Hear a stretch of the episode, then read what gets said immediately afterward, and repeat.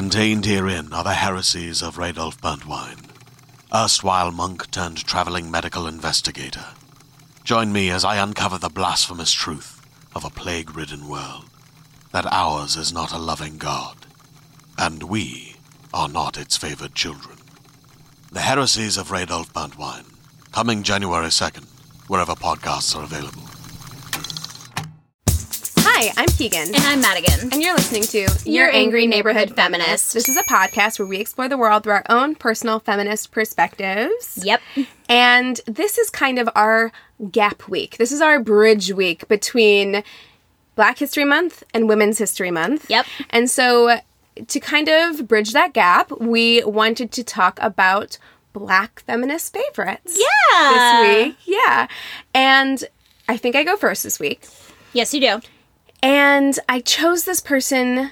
I didn't decide who I was going to do until yesterday. Risky. Yes, truly. You're, you are a risk taker. Uh, yes, truly, truly. But it's because this person passed away only a couple of days ago. Now I know what you're doing. Yes. Okay. So I am going to be talking today about Katherine Johnson. Yay! Yeah.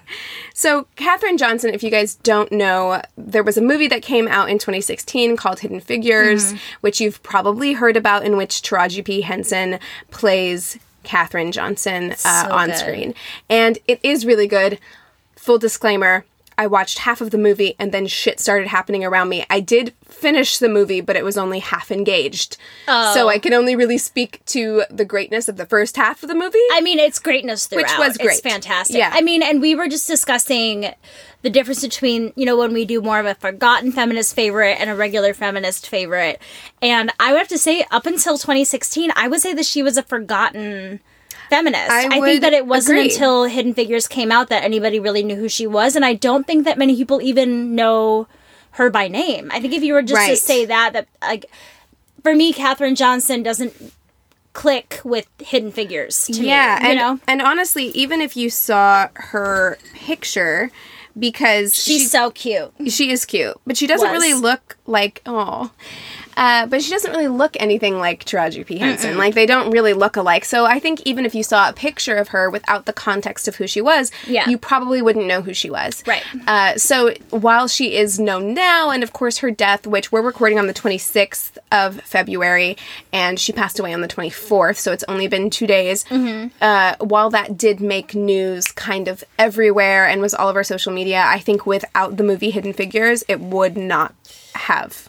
So. Yeah. In that way, I mean, even T today when we got in the car, he was like, "Oh, this lady died who helped the guy get into space or on the moon for the first time." I'm so glad that she got that kind of recognition Yeah. because it's pretty amazing. Well, and I think his school's really good about Black History Month. I Yeah. sent you the door, Yeah. so cool with all these pictures of different Black heroes. I think uh, I think schools have gotten better about that since we were kids. I think they really have.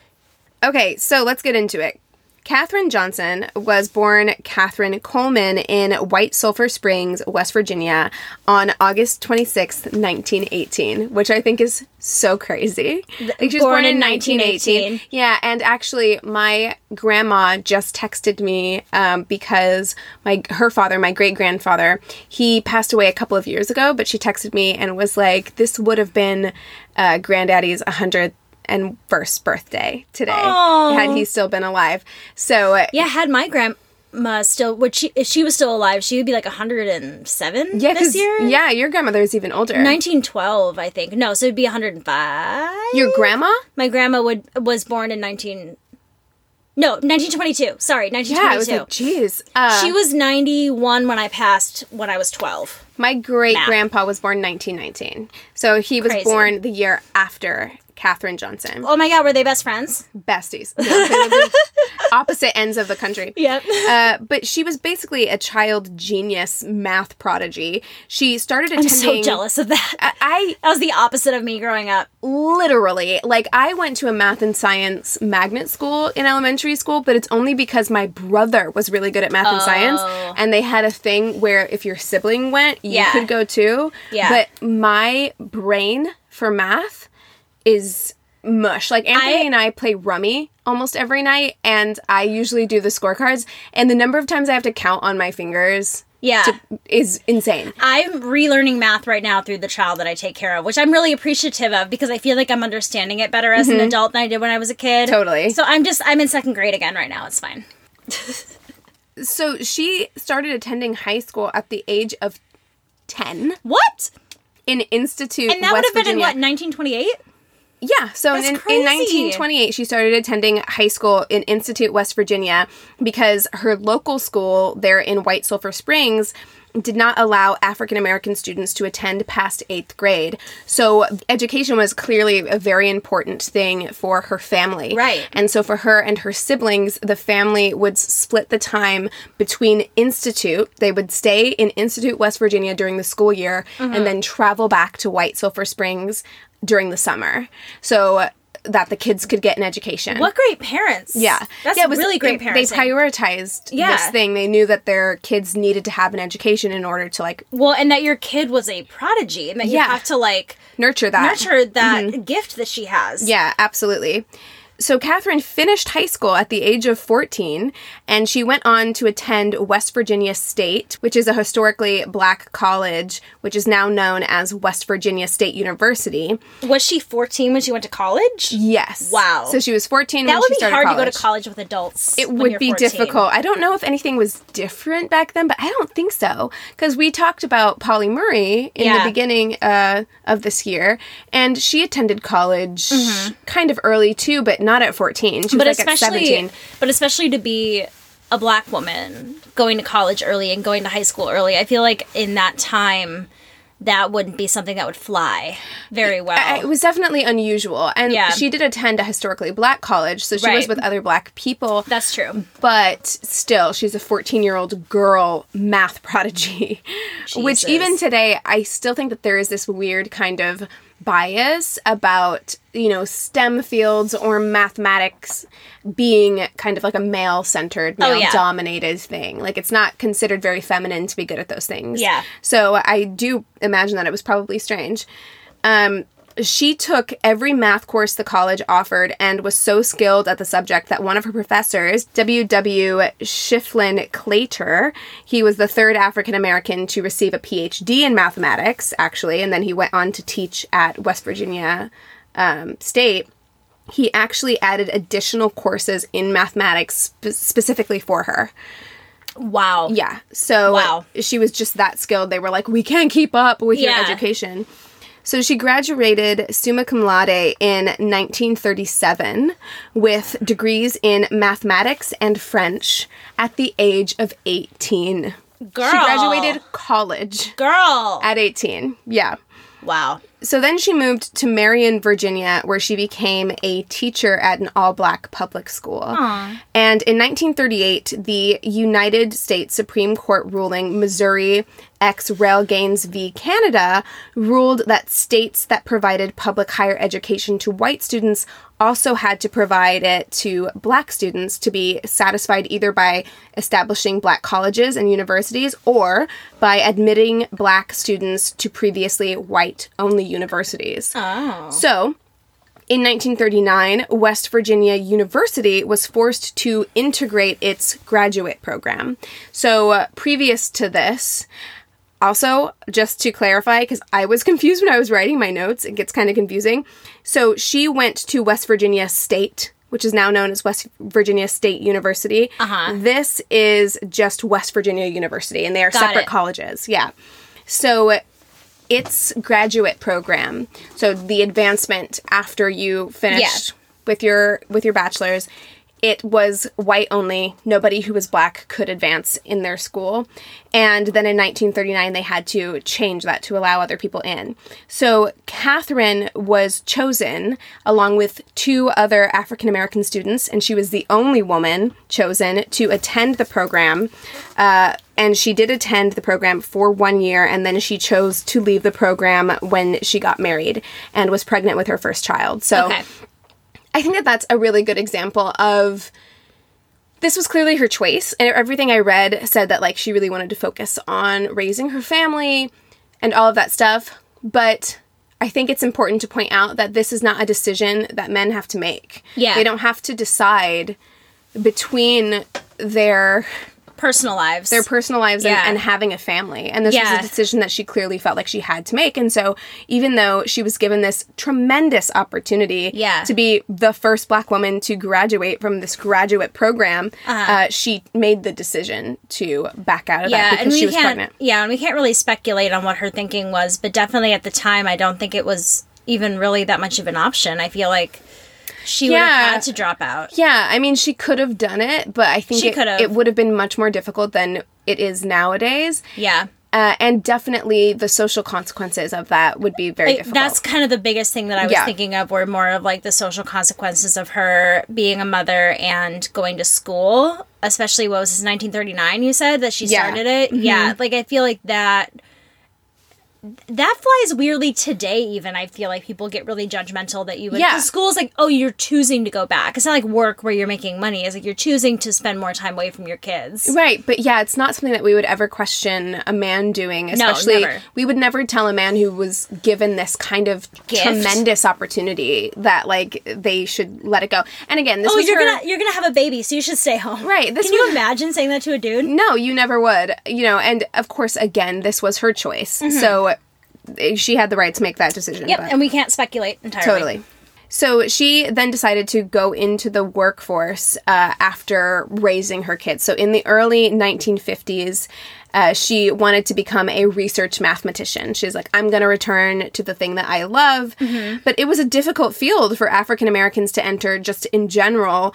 And it was an even more difficult field for women to Yeah. enter. So it's difficult for women, it's difficult for African Americans. The idea of an African American woman entering into the research mathematician field was extremely rare. Yeah. Uh, and something that was very, very hard. So she had difficulty finding work in her desired field, and so she took a job working as a teacher until 1952 when she heard that the National Advisory Committee for Aeronautics, NACA, was hiring mathematicians and that they were not opposed to hiring black people as well as white people for their guidance and navigation department. So she applied for the job and then accepted a job offer from the agency in 1953. So she began working with a group of African American women who were known as the West Computers. So they were women, Yep. but because they did all of the calculations mentally, essentially, Uh-huh. uh, they were computers. And she actually called them later on. She said that we were virtual computers who wore skirts. Yep. Like that's what she said. i love it i wish i had that ability me too. Oh my God. they would manually perform complex mathematical calculations for the program's engineers. Wow. So I also read something, and this was very interesting to me because, like we just said, it's kind of like the science, the math and science fields are very male dominated even today. Mm-hmm. But I had read something that said that a lot of people considered the kind of grunt work calculations work to be women's work and it's kind of secretary like right Right, right. Like, yeah. Yeah. you move the numbers around, and then you give it to the engineers, and the engineers are all men, and yeah they'll they'll, build the stuff they'll It's do the good. thing, yeah right. But the, I mean, this is incredibly precise, difficult Yeah. work that no way in a million trillion thousand years would I be able to do this, especially without the help of a like, million trillion thousand yeah, mhm. Yeah, that many. precisely. precisely Exactly, Madigan. Exactly. Exactly why I shouldn't be doing this work. Okay.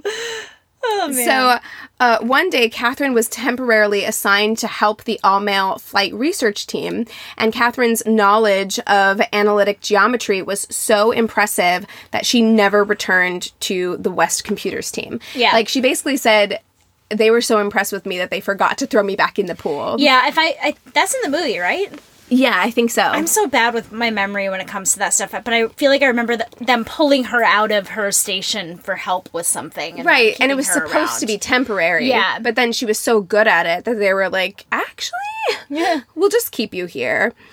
Uh, she was officially reassigned to the Guidance and Control Division of Langley's Flight Research Division, which was staffed by all white male engineers. Mm-hmm. So, among this sea of like white dudes, there's this one black woman. black woman Wow. doing work. Mm-hmm. How intimidating going to work every day. But it was interesting to read her comments about it because she didn't seem intimidated. and I don't think she's a woman that would feel intimidated because she knows. she knows that she knows it, and she knows she belongs there because she knows she has the knowledge. yeah, she's got confidence and she's so smart that I feel like she's like, well, why wouldn't I be able to do this? You know? Right, exactly. And it, you definitely get that sense when you're reading things about her is just kind of like she was like I I deserve to be here because I I know what I'm talking about.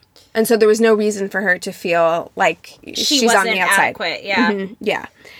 But with all that being said, there were strict segregation laws at the time that the women of the West computers, as well as black men who were working at NACA, were forced to kind of like endure. Are you about to mention the bathrooms? Yes. Do you remember that scene from the I movie? do, where I she's that having scene to- brilliantly. She I remember that scene the most. Because you just hear the clicking of heels. She's just running to the bathroom and she's like, I don't have time. like every time I have to pee, I, um, I think about that. Where I'm just like, imagine having to run like three buildings away to Yeah. pee and like come back. Nope. Especially if you were like in the middle of a mathematical equation and you're like, sorry, I've got to go to the bathroom. Uh, I'll be a half an hour. But yeah, so they were forced the the black men who worked there as well as the West computers, they were forced to use separate bathroom facilities as well as separate dining facilities from that of their white colleagues. Mm-hmm. So you know, there was this division there whether or not she felt it while she was working, there was still this kind of Yeah. clear hierarchy that was happening there. In 1958, NACA disbanded and was incorporated into the newly formed National Aeronautics and Space Administration, NASA, uh, which banned segregation. So, Awesome. right from the beginning, NASA was like, nah. But Go NASA.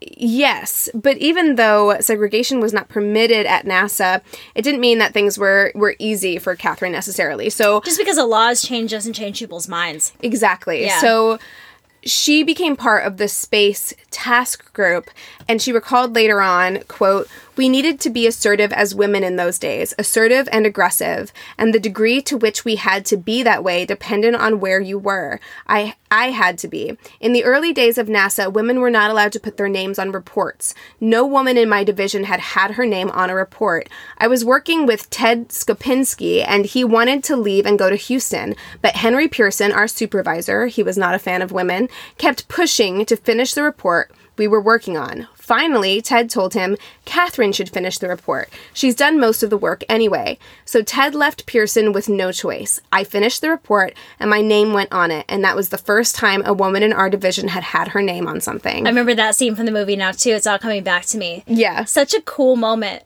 It's a cool she moment. to sign like sign her name on something she'd done. Absolutely, and it's a cool moment of male allyship as well Definitely. because he definitely could have taken advantage of his status as Yeah. a white male man and just been like I know that he wanted to leave and there was all of that as well but also he's just like I don't care about the credit Yeah. give her the credit she's done the work Yeah. let me go to Houston and do my job Right. you know what I mean so this that paper was about calculations for placing a spacecraft into orbit.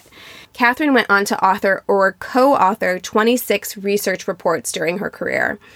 She soon became part of the spacecraft controls branch and in 1961 became part of Project Mercury, which was the first human spaceflight program in the United States. She calculated the path for Freedom 7, which was the spacecraft that put the first US astronaut into space. Uh, Alan B. Shepard Jr., and she plotted backup navigation charts for astronauts in case of electronic failures. So I just want to point out again, this is a time I don't think we can truly fathom. We use computers for everything. Yeah. Okay? Like fucking it's everything. in your pocket. Like Yeah. yeah. There is no way to really comprehend how difficult this would be. Yeah. Especially people's lives are literally on the line. Yeah, Like, and you're and space has not been very has not been traveled by humans like very much Yeah, at all. at so all. at all. So you don't the US, have United States. True. So there isn't a lot of information of like how to do it. You you're creating it. You're creating how to do mm-hmm. it. Right. And- you're taking into account what And you it's know. fucking space. Mm-hmm. You can't look at it in your hands or on a table and be able to like make Right. a hypothesis and test. I mean, it's like the test would be incredibly difficult to do. Absolutely. You have to take into account what you know about space, which at the time was not a ton. Yeah, but even even so, like we think we know so much about space, and it's like every year there's something coming up that's mm-hmm. like, never mind, like Pluto isn't a planet, whatever. Yeah. Still bitter about it. It's fine. Same.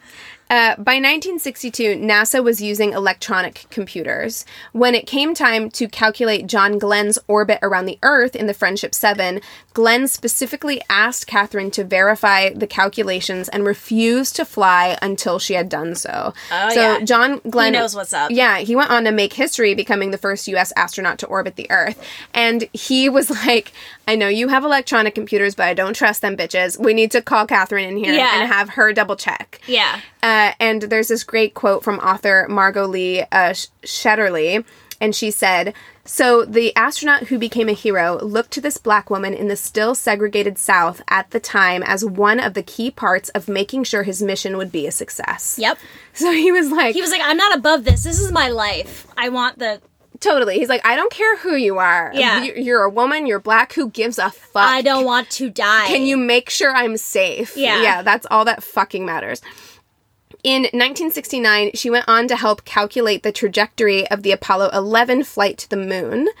And that was kind of interesting to read about because she had done all this work that basically helped get this helped get the Apollo 7 to the moon safely. Yeah. And then she like went with all of her friends and family and talked about how they sat around this tiny little TV and watched the moon landing. And like that's something that like you helped to happen. Like Yeah. it would not have happened without you How probably.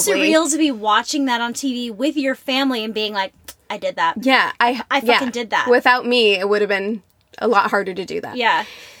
In 1970, so the next year, the Apollo 13. Oh, Does everybody God. remember that movie with Tom Hanks? I loved that I movie fucking up. loved that movie. A part of that movie I always remember is that the, the daughter. leaving. Oh, no. that's what I remember.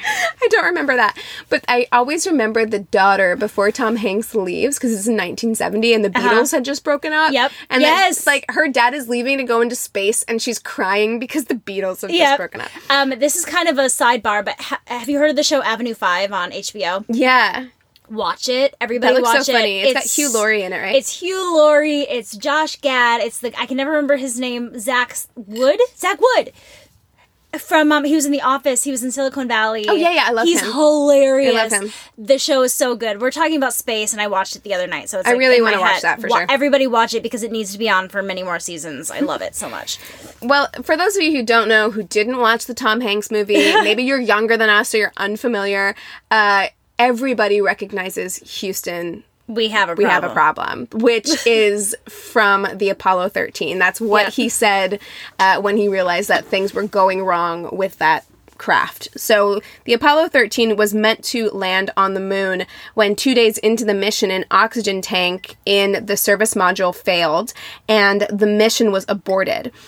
So Katherine was called upon, and her work on backup procedures and charts helped set a safe path for the crew's return to Earth, creating a one star observation system that would allow astronauts to determine their location with accuracy. I had no idea she was part of Apollo 13. That's really cool. Yes, and she said in a 2010 interview, everybody was concerned about them getting there. We were concerned about them getting back. So before they had even left, she was like, okay, I know that this is a big deal for you guys, but How do we get them back home? yeah, we should calculate a way to be able to pinpoint their location so that we can get them home Yeah. if anything goes wrong. And Right. thank God she did that. Thank God. Yeah, because the crew of the Apollo 13 looped around the moon and returned safely to Earth six days after takeoff. Wow. So they were basically like kind of floating there for Yeah. like four days or so. Yep. Um, but Makes for a great movie. it, it does, and thanks to Katherine's calculations, they made Yeah. it back safely. it was a successful disaster.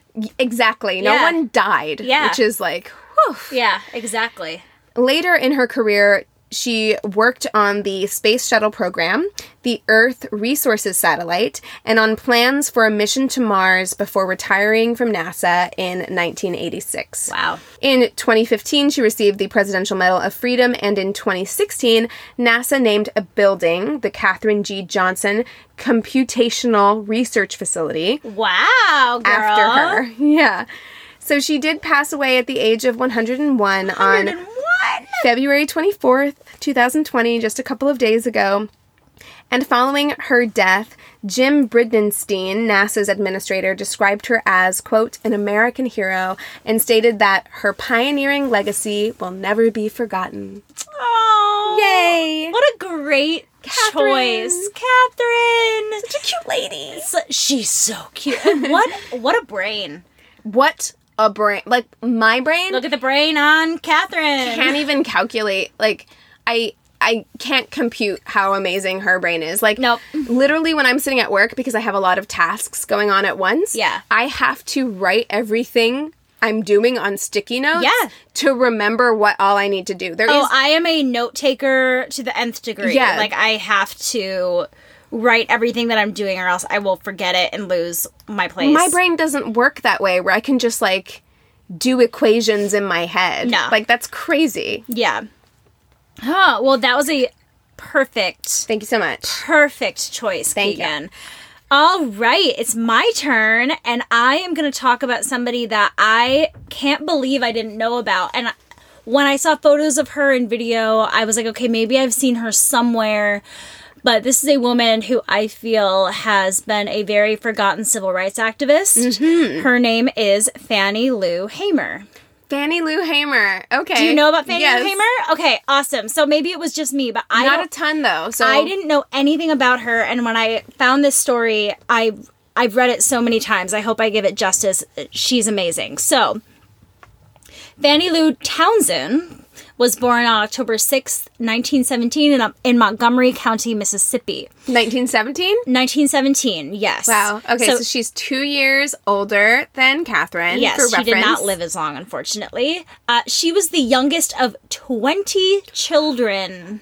Whoa, 20 y'all. children. Nah, she's the youngest. The youngest of Fuck. 20. Her mom was probably like Jesus. That's like, I would assume, probably 23 years of childbearing. oh. Can you ma- imagine? no. Oh my god. I mean, there had to have been some multiples in there, right? Like some twins, some triplets. I hope so. Yeah, that's a lot. Oh my god, that poor woman's body needed a break. Well, that's Ella. That's Ella Townsend. Honey. And her dad was James. So, and their family were farmers. That was Oh, their so they needed, that was their livelihood. they needed that many kids. They like, did, you guys to work them fields. Yeah, so as a child, her family's animal stock was poisoned, and Hamer suspected that it was a local white supremacist. And she said, Our stock got poisoned. We knowed this white man had done it. That white man did it just because we were getting somewhere. White people never like to see Negroes get a little success. All of this stuff is no se- is no secret in the state of Mississippi. Oh, this girl tells it how it is. I have true. a lot of quotes of hers in here, and she does not hold back. All right. So in 1919, the family moved to Sunflower County, Mississippi to work as sharecroppers at, for W.D. Marlowe's plantation, and Fannie began picking cotton at the age of six. From the age of 7 to 12, she attended a one room school provided by the children of sharecroppers, but schooling was only available during pick, uh, between picking seasons. And obviously, she had to stop schooling at age of 12 because of what you were saying for Katherine as well. There wasn't schooling beyond that, and she was living on a plantation. So, Yeah. Her And education was not the best. Too. Like yeah. Mississippi in the early 20th century, like yikes. Yeah, it's it's a lot of that. So she loved to read though, and she was really good at spelling bees, and she really loved poetry. At the age of 12, she had to leave school to support her aging parents, and by the time she was 13, they sh- they say she could pick 200 to 300 pounds of cotton a day. Ah, her poor fingers. yeah, but she was born with polio, so she had like a limp and stuff. Her poor body. Yeah, so she had her leg was disfigured, yet she could carry 200 to 300. I mean, not at a time, but like throughout a day, it'd be 200 to 300 pounds of Do cotton. Do you ever think about how weak we are? Like so weak. like nowadays, like you always hear stories about people back in like the early 20th century who would be like, "Yeah, I walked from Mississippi to Missouri," and Yep. you're just like, "Jesus Christ!" Like I'm so weak. I'm gonna say that the next time that T gets like a paper cut or like if he gets like a scratch, he wants a band aid. I'm gonna be like, at least you're not picking cotton and having bloody hands. Did you know like- that uh, Fannie had polio? Fannie had polio and she picked 200 to 300 pounds of cotton a day? That's gonna teach him. That's that works with kids, right? I I hope so. right? Okay. Let we'll me try know how it goes. I'll let you know. So, though she was no longer attending school, she developed more reading and comprehension skills in a Bible study at her church. And she was really good about connecting the teachings of the Bible to the civil rights movement. She saw a lot of like um, intersection there. As well, you should. As well Anybody you should. who looks closely, that that's the thing. When I think about people back then, you know, like white people back then who advocated for slavery, I'm just like, look at the Bible for five seconds. Look at our founding fathers' documents. Yes, they were all slaveholders, but like Yeah. actually analyze their words for like five seconds. Yeah. And you'll see that it's super hypocritical to Yeah. own slaves. So in 1944, the plantation owner discovered that she was literate and selected her to become a time and record keeper. The following year, she married Perry or Pap Hamer, who was a tractor driver who worked on the plantation. But unfortunately, like they really wanted to start a family right away, but unfortunately, Fannie was unable to have a child naturally because of forced sterilization. Oh my God. Yes. So forced sterilization was really common in Mississippi for population control targeted at poor black women. And um, Mississippi was the 16th state to pass the sterilization law. And they did their first sterilization on an inmate to see how it worked. So I'm so disgusted. Yeah. Disgusted Yeah. by that. she said in North Sunflower County Hospital, I would say about six out of 10 Negro women that go to the hospital are sterilized with their tubes tied. She went in for something like an appendectomy or something. eh, or- While they were in there, they're and like, while they were in there, they they they tied her tubes. Um, Mississippi is also rated number 18 for the most amount of sterilizations in the United States, and members of the black community in Mississippi called it the Mississippi appendectomy. It was like a joke. It's like, oh, she's going to the hospital. She better not get a Mississippi appendectomy. Like, that is so fucking Yeah. infuriating. uh, they did, however, go on to adopt two girls, but one of them died of internal hemorrhaging when she because she was denied treatment because of her mom's activism. I'm gonna throw something. Yeah. Yeah. That is so upsetting. I know. It's it's just like one one thing after the other. She's like, I can't have kids. I adopt kids. One of them dies because of doctors not wanting to care for my child because of the work that I Which, do. Which, by the way, first do no harm. Like Yeah. you shouldn't be a doctor. There was a thing that I think we're gonna post on our Instagram at some point, but it was like a person had tweeted about someone in their class at med school who was like, What if I don't want to treat a gay couple or a transgender person because it's against my values? Oh, and God. the and the professor was like, Then get a different career. Because you don't get to make those calls. They do that in Grey's Anatomy when there's the guy that has the swastika tattoo on his stomach. Yeah, and there's pictures of that too. like there's you have to do it. there's pictures of black doctors who are taking care of KKK members, and Yeah. look, it fucking. I'm sure it feels yeah. conflicting, but like your job is to keep people healthy and to save people's lives and to keep them safe and to let someone die because you don't like their mommy's politics. Are Yeah. you fucking kidding me? Yeah, exactly. So, in the 50s, she started getting more involved with the civil rights movement after she went to the annual Regional Council of Negro Leadership Conference and heard the speakers. They discussed black voting rights and other civil rights issues black communities in the area faced. Now, I wrote the 50s, yeah. but I think it was the 60s Oh, okay. because in other in other uh, articles that I read, they talk about 1962 as being a really big year for her because she says that was the year that she learned about the constitutional right to vote. A quote of her saying, They talked about how it was our right, that we could register to vote. I had never heard until 1962 that black people could register to vote. okay. So she has this idea in her head. We can vote. We actually have a constitutional right to be full citizens of this country and practice our right to vote. So she traveled with other activists to Indianola, Mississippi, hoping to register to vote and become what she says a first class citizen. Mm-hmm. When asked about de facto laws in the registration test, she couldn't answer the question and failed. She said, I know as much about a facto law as a horse knows about Christmas Day. well, okay. Explain to me what that It is. was it was a literacy test. So Okay. they but she wasn't aware that there would be a literacy test. So they were asking her about de facto laws, which I don't know what the fuck that is. Well, and they did a lot of really shady things. Like if you Well, and she hits all those roadblocks. Right. And if you watch like um Selma Lord Selma Yeah. or any of those where they kind of like talk about voting in the South at that time, uh they would do absolutely ludicrous things Yeah. like put a jar of jelly beans on the table and be like how many jelly beans is in Yeah. this jar. Oh, they would. And there was nothing that they could really do about that. So she, you know, she took her losses. She's like, I didn't get it. So when she returned to the plantation, she was told to withdraw her registration or she would be fired. She refused to do so and was fired and kicked off the land immediately, leaving her husband since he still had to do work on the land until the end of harvest. So Again, she, y'all, all, this is the 1960s. This is what I need to like emphasize to people. It wasn't that fucking long ago. no, most of our parents were alive at this point. Yeah. Like this is not My mom in 1962 would have been 12. My So, mom yeah. was born in 67. Yeah. But still, this is the same decade Yeah. that my mom was born in. When, when people act like this was so fucking long ago and black people need to just get over it, it's Yeah. like it wasn't that Well, long yeah, ago. she was she was a sharecropper. She was basically a slave. yeah. but it was like in the 1960s. servitude. Yeah, it really was. So so she was kicked off the plantation and her husband was still there. So she didn't have her support system, so she would just go to friends' houses and stay with them for as much as she could. And when she was staying at one of those friends' houses, she was shot at 16 times by a drive-by shooter who was a white supremacist. Luckily no one was injured, she was fine, but she was shot at 16 times, Yeah. which is insane. no one should be shot at at all. At all, Let at all. alone 16 times. Yeah, so the next day, she and her family moved to Tallahatchie County for three months to hide away from the Klan.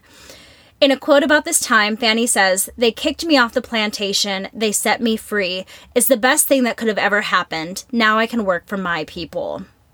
When she returned from Tallahatchie, she tried again to take the literacy test, but failed again and was turned away.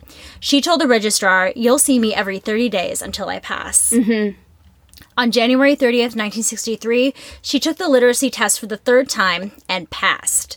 She was told that she was now a registered voter in Mississippi, but when she tried to vote that fall, she was turned away because she didn't have two two poll tax receipts, which is basically, I believe, just a receipt that you get for paying your taxes or some. It's something like that. Um, the requirement was created in Confederate states after the right to vote was given to all races, along with literacy tests and attempts to turn away voters of color. Which also, can we also talk about how fucking stupid literacy tests are? I mean, I wouldn't pass one. Well, and it, it, it doesn't matter. Yeah, it doesn't matter. it- it's the same thing I feel like incarcerated people should be allowed to vote because why don't they get a say in the direction that this country They goes? should. And a lot of incarcerated people do not are not allowed to vote. Yeah. And what does it matter if you can read or not? Mm-hmm. Can you understand what you want, like what your goals are for this country? Should you be given the right to determine the direction that this country goes But in? But the thing is that the literacy test had nothing to do with No, how smart you were. You know what I mean? Like Yeah. it was just it was a way because they knew that it's voter suppression. It's the same thing Yeah. that's happening now. yeah, It's, it's the same thing. You know, they know that black Americans probably didn't receive the same education as white Americans, and they were taking advantage of that as a reason for Yeah. them not to be able to vote. Yeah. So she later paid for an acquired poll tax receipt. So she was like, oh, that's my only hurdle? Cool, let me take care of that. So after these incidents, she became involved with the Student Nonviolent Coordinating Committee, along with attending many Southern Christian leadership conferences. She would even go on to teach classes and different and SNCC workshops, and they would travel together to gather signatures for petitions to be granted federal resources for impoverished black families in the South. She also became a field secretary for voter registration and welfare programs for the SNCC. In 1963, she attended a voter workshop by the SNCC in Charleston, South Carolina. She was on a bus with other activists, and they stopped on their way home for a break in Winona, Mississippi. Winona, Mississippi. Mississippi. Mississippi. So the activists on the bus with her were June Johnson, who was 15 years old, Annelle Ponder, Vester Simpson, and Rosemary Freeman. Oh, and James. I'm assuming James West because I wrote W E S R, and R is next to the T on the West. yeah, yeah, yeah. I bet it's I bet it's James West. Okay. So the everyone but Fannie went into this local cafe on this rest stop and they sat down and they were refused by the waitress. And there was a state patrolman in there who kind of pulled out his like bully club and was kind of acting like intimidating toward them and got them to leave. Do you ever wonder who has the energy to be this hateful? Right? Like the ex as a as somebody who has like worked in a restaurant, it I'm like exhausting. truly What like restaurant did you work in? I worked at Applebee's. It was my first job. That's right. Yeah, but like I, I truly feel like even if you are racist, doesn't it just take less energy To not be racist. just to serve these people and let them leave And than, pay you? than the energy that it would take to fucking like be racist. I mean, we're in Mississippi in 1963. I know, but aren't you tired? Like, I'm too lazy to be racist. Yeah, but I guess at the time it was one of those things would would we be too lazy against somebody who was doing something that we didn't believe in? You know, I think at the time it's like that was I think they thought they were doing the right thing, which is just so shitty. So anyway, so they get kicked out of the restaurant, and before they get back on the bus, uh, one of the activists, Ponder, took down the patrolman's license plate number. And while doing so, the patrolman began beating the party and making arrests. So Fannie's on the bus, like, what the fuck is taking so long? So she goes out the back of the bus to be like, can we get a move on and go home? And then she was arrested. So they were all taken to the county jail. They were all beaten, including the 15 year old June Johnson for not saying sir in her replies to the officer. Oh, fuck you. Right? Very Exactly. much, sir. So then Fannie was taken to a cell where two inmates were ordered by the state trooper to beat her using a blackjack, which is similar to a bully stick. Right. She was also groped repeatedly, and when she tried to resist, she says the officer, quote, walked over, took my dress, pulled it up over my shoulders, leaving my body exposed to five men. Yeah, there's a really good. Um, I talked in our Black Panther episode last week about how Behind the Bastards did a two parter, and they talk about her. They do. Yeah, they talk about her because it did influence the Black Panthers. Yeah. So that's something that you should go listen to. Yeah. Interesting. I didn't realize that. Yeah. So the next day, you know, these five people were still in custody. So one of the SNCC members came to see if they could help, and they were beaten as well.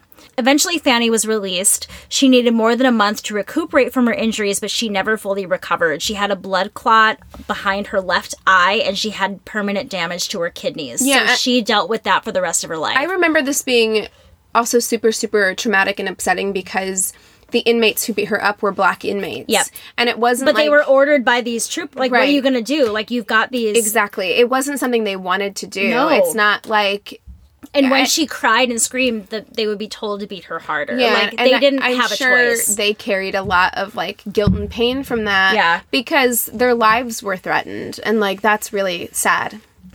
yeah, but you know, she is one of those people, like so many that we talk about, where she didn't let that stop her from doing what she wanted to do and with her activism. And she went back and in 1963.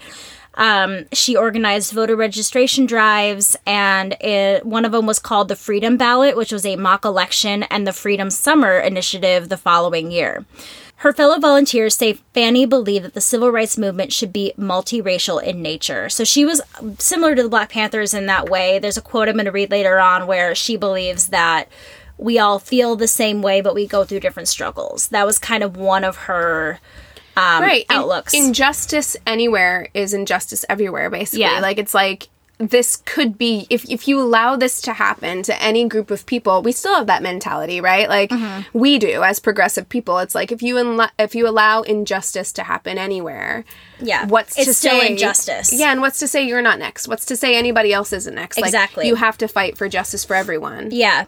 So in 1964, she helped co found the Mississippi Freedom Democratic Party in an attempt to prevent the all white Democratic Party's attempts to stifle black voters and to fight against the segregationists.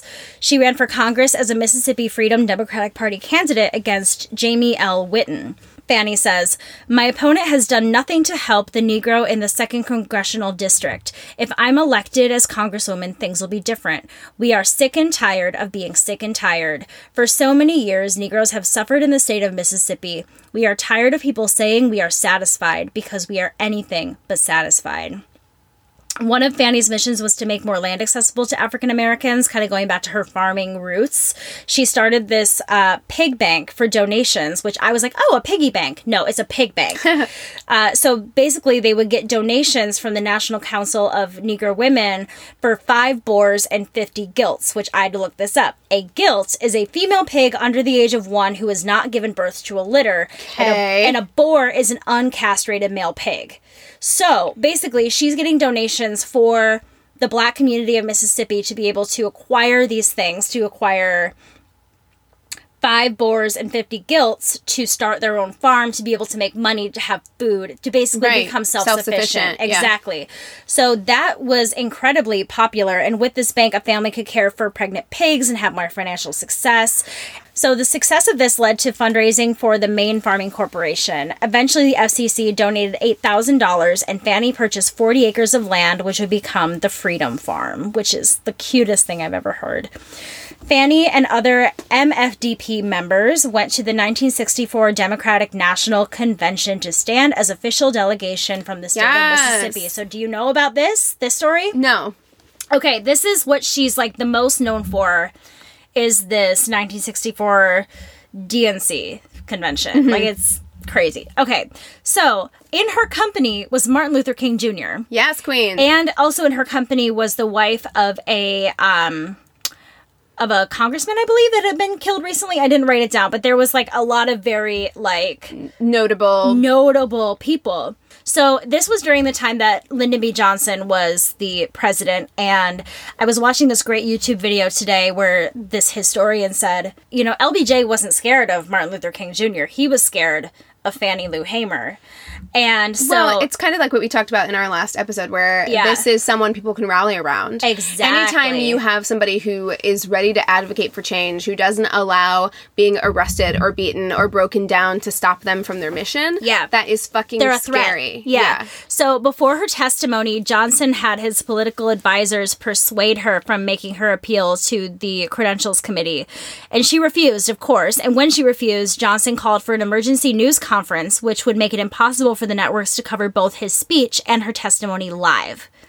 So of course, yeah, they're going to cover the president's. They're going to cover the president's speech. Mm-hmm. Exactly. So, the reason that Johnson initially didn't want the testimony to be heard on national television is because he needed the support of the Southern Democrats to win re-election, and Fannie could throw a wrench in that. Mm-hmm. So he's like, I got to keep these people happy, and if she exposes a lot of the stuff that she's going to talk about, and talks about you know black voting rights and everything, I may not win this election. Yeah, I think it's interesting whenever people talk about Lyndon B. Johnson as though he is some kind of like bastion of civil rights because of the work that he did with Martin Luther King Jr. He had Right. a meeting with Martin Luther King Jr. and then he passed some like he bills. passed a law, but LBJ was He's opportunistic. Correct, he he yeah. did it because it was good for him.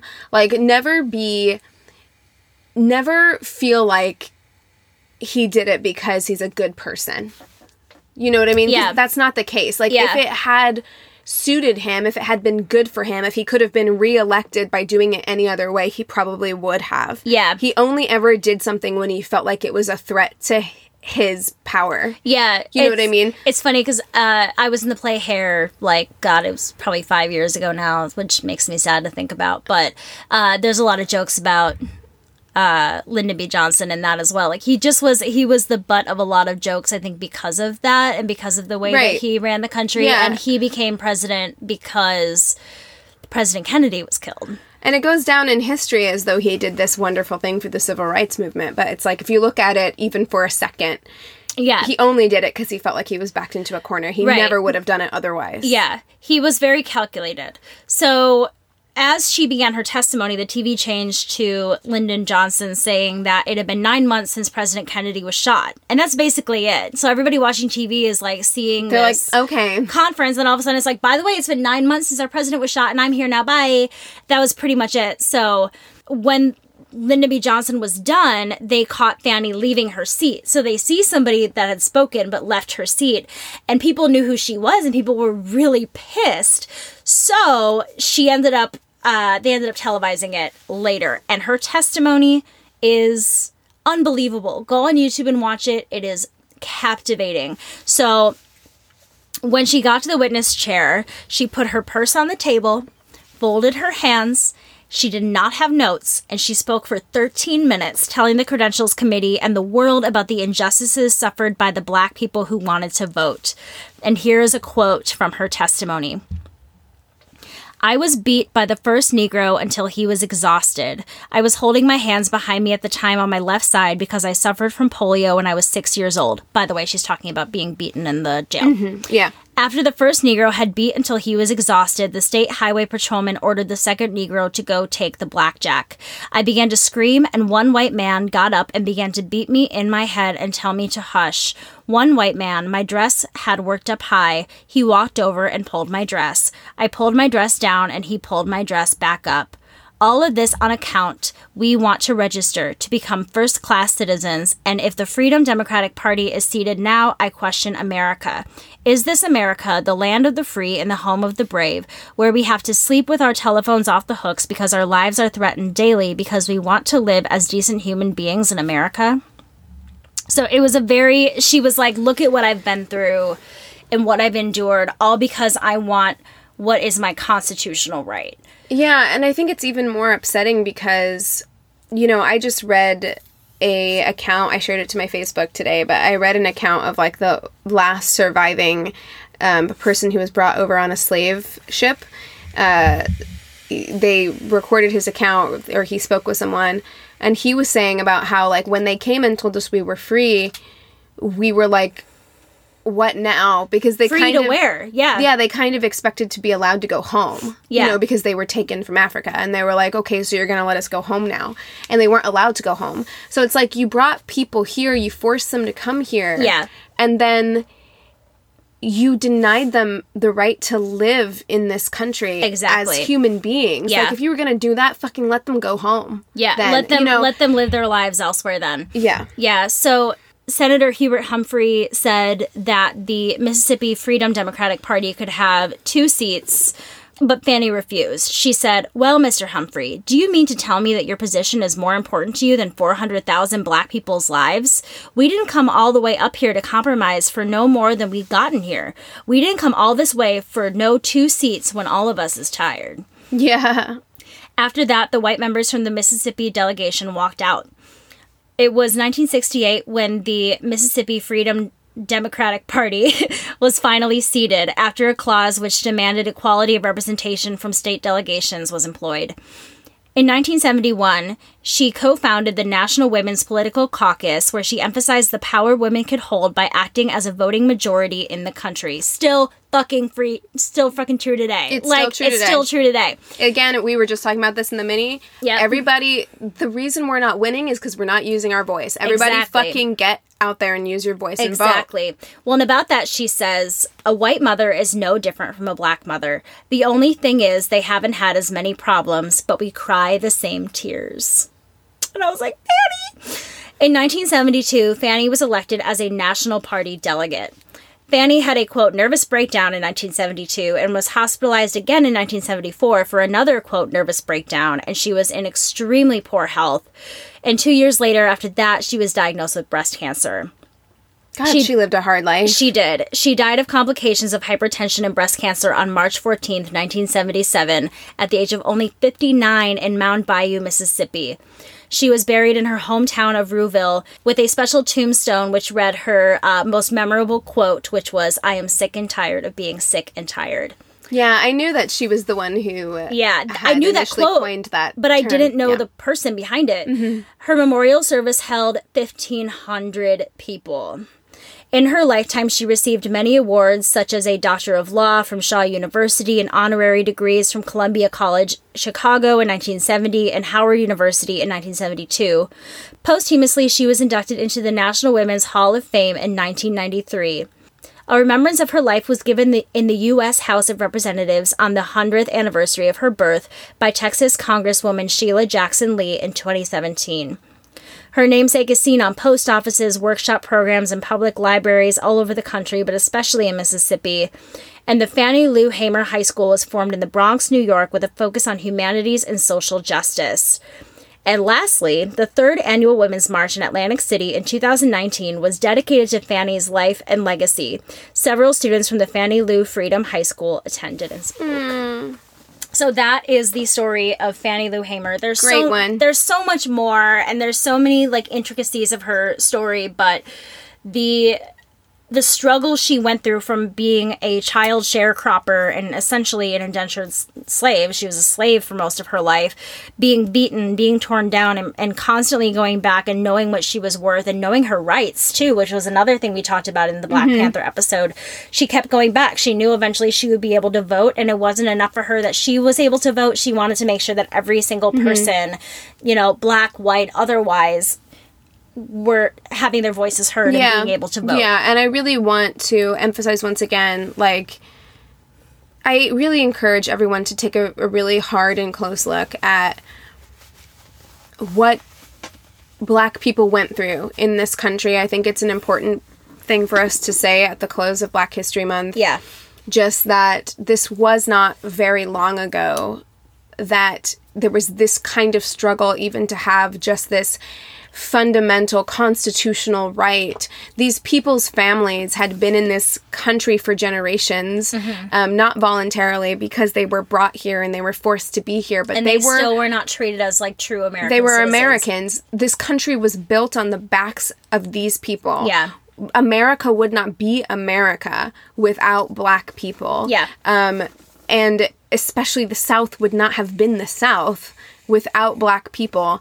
And I think it's very important to realize that our parents' generation, our grandparents' generation, there were people who went through this. There are people alive right now who experienced these things. And you know, I just think it's it's something that we need to all keep in mind because it gets so easy to believe that narrative that this was something that happened so long ago and it didn't happen to you so why does it affect you? Yeah, And- or to believe that racism doesn't exist anymore because slavery is illegal, or that racism doesn't exist anymore because look at the rights that they do have, and or that's because Obama was president yeah, or, and that doesn't mean that racism isn't still alive and well, and that's something we've discussed a lot this month about you know as we've gotten older, we've discovered um, more and more how true that is. Right, and not only that racism is still alive and well, but also that the effects of generations of systemic racism and slavery and subjugation of black people, Yeah. that those effects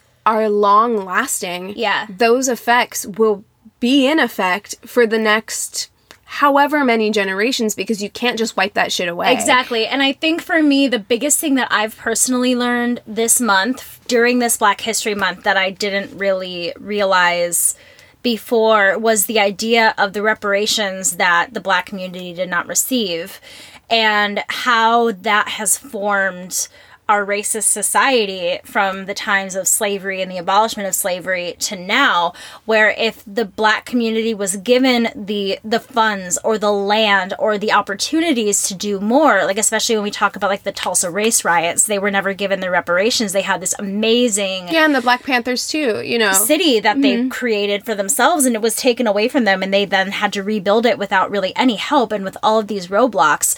And i think that if the black community had received the reparations that it deserved it's amazing to think about what could have been and what could be what could our country look like if they were treated with the same dignity and respect as everybody else Or even just given that little bit of an advantage because they'd been disadvantaged Yeah. for so long. Yeah. I mean, the way that we get equity in this country, or the way that people have gotten equity in order to create wealth largely from people who didn't come from wealthy families, Yeah. was through land ownership. Mm-hmm. So imagine. which is why her i loved fannie's pig bank idea And she Yes. bought 40 yeah. acres. I mean, that is how we in this country have been able to kind of pick ourselves up and pull ourselves up and advance ourselves. Yeah, well, and So- she even said she was so glad that she got fired from the sharecropper job because she could finally work for her people. Right. So denying black people their 40 acres and a mule, right? Their land, that if they'd owned that land since the end of the Civil War, what would that what have what would they have been able to create first of all? Yeah. And, you know, then the redlining that happened, all Yeah. of the housing limitations that prevented black people from being able to own property up and through the 1960s, okay? Yeah. Like through our parents' generation, like those things anytime people talk about the black community not being able to pick itself itself up um, anytime anyone talks about the black community not being able to pick itself up and do better because I hear that all the time that like they should just do better and they're just complaining and they're just being victims. But it's like it's like running a race with an anvil stuck to your ankle. right, it's it's you, You know what I guys mean? have been It's running like- a race with a 400 year head start Yeah. and you expect this community to be in the same place when they weren't given the same advantages. And that means that those people have not received proper black history education because clearly like this is something that is so unbelievably unfair and yet we pat ourselves on the back for like you know oh we abolished slavery or oh we don't have any segregation We had a black anymore. president. we had a black mm-hmm. president there's all of these things but it's like you can't take back the damage that happened not even that long yeah, ago you know, and it's the same thing. I think we should have more conversations on the show about like native rights and native Yeah. history as well because um, it's kind of the same thing. There are lasting, irreversible effects to that community and to the black community that w- we will never be able to repay. Like Yeah. this country was founded on the enslavement of one people and the genocide of another group of people. Yeah. And the lasting effects in those communities as someone with Native American people in my family is irreversible. There is Yeah. not like there is nothing that the United States could do now that would make up for it make up for any of Yeah. it. You know what I mean? And they will, unless some serious changes are made, they will never be on Yeah. the same kind of footing as white Americans. It's just because of the way that our country was founded. because like you And- said we had a 400 year head start yeah, and having any other mentality is just super fucking naive. Yeah. Like it, it really, really is. And it's not to say that like we can't make strides for equality and we should be doing that. of course Yeah, but but never tell like these marginalized communities to pick themselves up by their bootstraps because No, because the idea of a you know the white American like if I think back into like the fifties, pick yourself up by the bootstraps, get a job, do like the American dream that was not always available to everybody. That's Right. very much like a white middle Yeah. America Yeah. ideal. you Yeah, know? and you can throw in examples of of people in any community who manage to do it, but they're the exception. They're not the rule. Yes, exactly. A lot of these people, I mean, think about what you know Fannie Lou Hamer went through. Think about the perseverance that Katherine Johnson had to be able to push through all of that and know her worth. Right. Like these are not people. These are not your everyday citizens. These are people that have incredible uh, self confidence, Strength of character. perseverance, strength Yeah. of character that are able to um, look past all of those things. I don't think I'm a strong enough No. person to be able to look I past those things. 100% isn't- I would be isn't. I I isn't. Wow, I'm super tired. I Okay. isn't smart enough. All right, you guys. Thank you so much for going through another Black History Month with us, everybody. And welcome to Women's History Month. Welcome to Women's History Month. Uh, next month will be all all things women's history, I guess, which is our show a lot of the times, anyways. But we're gonna extra focus on it this coming month. I don't know what we're gonna do yet, so we'll have. We to haven't talked about it. but we're figuring it out. Yep, it was it was nice that our first year when we started, we had Black History Month, we had Women's History Month, and we went through all the waves. Now it's kind of like, okay, what do we do? Yeah. But um, if you haven't heard those episodes, go back and listen to them because they're great. Um, but if you have any other ideas of things that you'd like for us to discuss involving Women's History Month, go ahead and email us at neighborhoodfeminist at gmail.com. You can also direct message us on Instagram at Angry Neighborhood Feminist. We have a Twitter that Keegan has been using a few times Kind of, this sort week. of. Don't get too excited. Super proud of my girl at Yanf Podcast, Y A N F Podcast. We also have a Facebook business and group page. Go ahead and rate and review us on our business page and chat with our fellow listeners in the group page. Super fun place to be.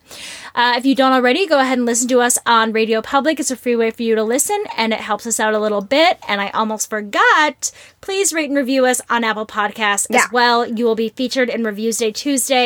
Please, um, send us your Instagram handles if we post your review, anything like that, because we want to make sure we're giving credit where credit is due, and sometimes your Apple ID doesn't match with your Instagram handle. Um, that's all I gotta say. With all of that being said, we encourage you to Rage on. Bye. Hey there, this is Justin Bartha. I made a funny new podcast, King of the Egg Cream. It has the greatest cast in the history of podcasts with actors like Lewis Black, I'm torn by my feelings for two women. Bobby Cannavale, You can eat it Or if someone hits you, you can put it on your cut. Melanie Lynskey, I wonder what these marvelous things are that look just like boiled chicken feet. Jason Ritter, I can break things and pick locks and kill people. Michael Stuhlbarg, The whole point is to inspire people that they should make themselves better. Ari Graynor, No, don't whet its appetite. What are you, an idiot? me, Justin Bartha, That's not just any egg cream, that's a Lemke's special. and all narrated by the hilarious Richard Kind. This is the story of Harry Dalowitz and how he rose from nothing to become New York's King of the Egg Cream. So if you like funny true stories, come listen to King of the Egg Cream, available wherever you get your podcasts.